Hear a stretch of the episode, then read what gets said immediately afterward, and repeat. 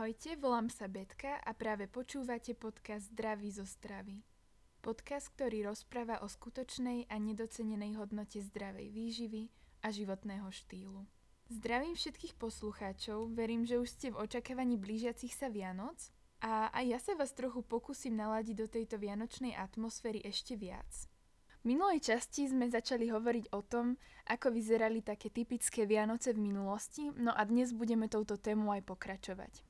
Zatiaľ sme si hovorili o štyroch chodoch, ktoré boli súčasťou vianočného menu našich predkov. Piatý chod predstavovali múčne jedlá. Rezance s makom alebo orechmi. Opekance s makom, šulance s makom či tvarohom. Na hornej nitre a na kysuciach opečené melence, ktoré sa pripravovali zo zemiakového cesta. Šiestým chodom boli zemiakové pyrohy. Pyrohy s kapustou alebo s makom, prípadne tatárčené pohánkové pyrohy. Ako siedmy chod prišla na štedrovečerný stôl ryba.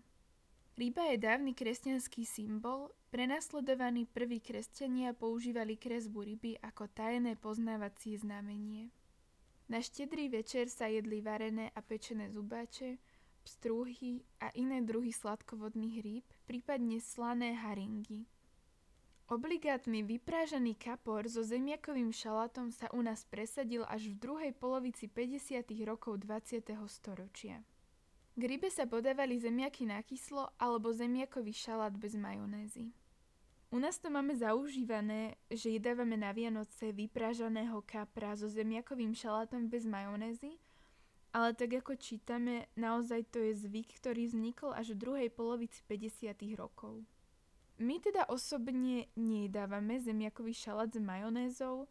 Uh, ja osobne som tú majonézu ani nikdy nemala rada, ale ako skvelá náhražka majonézy môže byť napríklad nízkotučný grecký jogurt, kde pridáme trošku olivového oleja, no a ak chcete, tak môžete to dochutiť s horčicou. Ako 8. chod sa servírovali koláče. Piekli sa najmä z kysnutého cesta. Jeden z najstarších koláčov sa volá kračún. Toto obradové pečivo bolo cez sviatky stále na stole, aby sa rodine celý rok darilo. Ešte v 18. až 19. storočí to bola akási nekysnutá placka. Od začiatku 20. storočia sa jeho chuť zlepšovala, keďže sa začal pieť z jemnejšej bielej múky.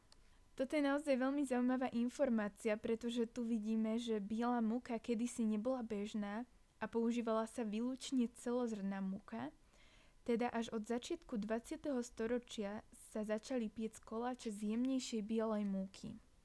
Ja som si túto tému ešte trošku viac naštudovala a zistila som, že bielu múku poznáme iba približne 200 až 250 rokov. Predtým, niekoľko tisíc rokov, sme jedli len výrobky z celozrnej múky. Iná totiž k dispozícii nebola.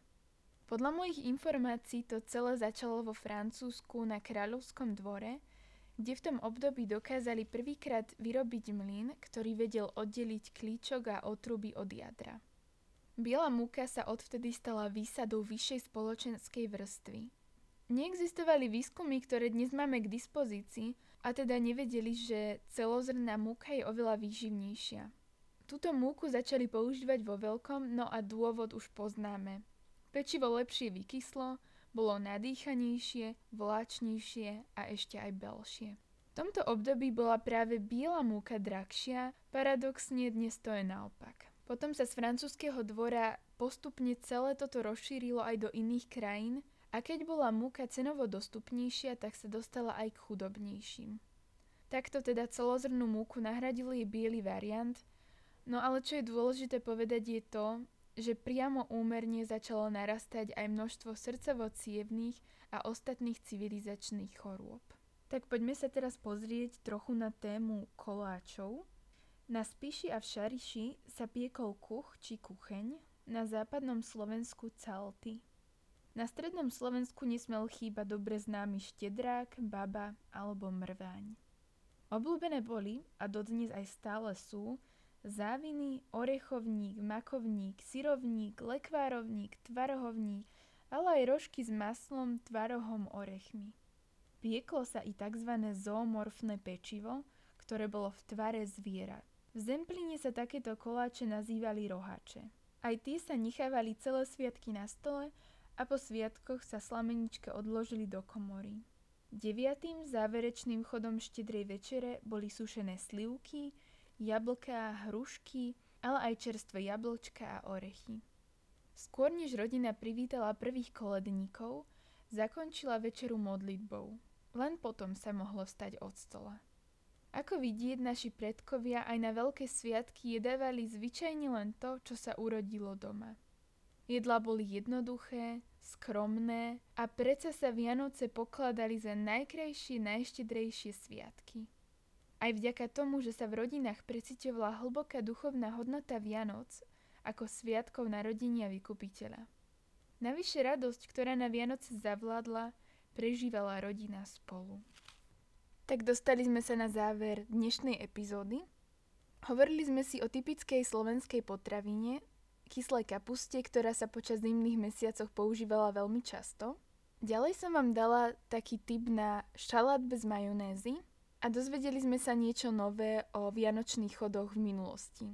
Toto bude môj posledný predvianočný podcast, preto vám chcem zaželať pokojné a krásne Vianoce – No a vieme, že Vianoce sa pravom nazývajú aj tým konzumným obdobím, či už ide o darčeky alebo jedlo. Skúsme si tak spoločne uvedomiť, aké tie Vianoce v skutočnosti chceme mať. Nemusíme mať predsa vyloštený celý dom, nemusíme mať napečených 10 druhov koláčov a nemusíme sa obdarovávať veľkolepými darmi, ktoré dávame len preto, aby niečo bolo pod tým stromčekom. Skúsme tak ako aj naši predkovia prežívať radosť.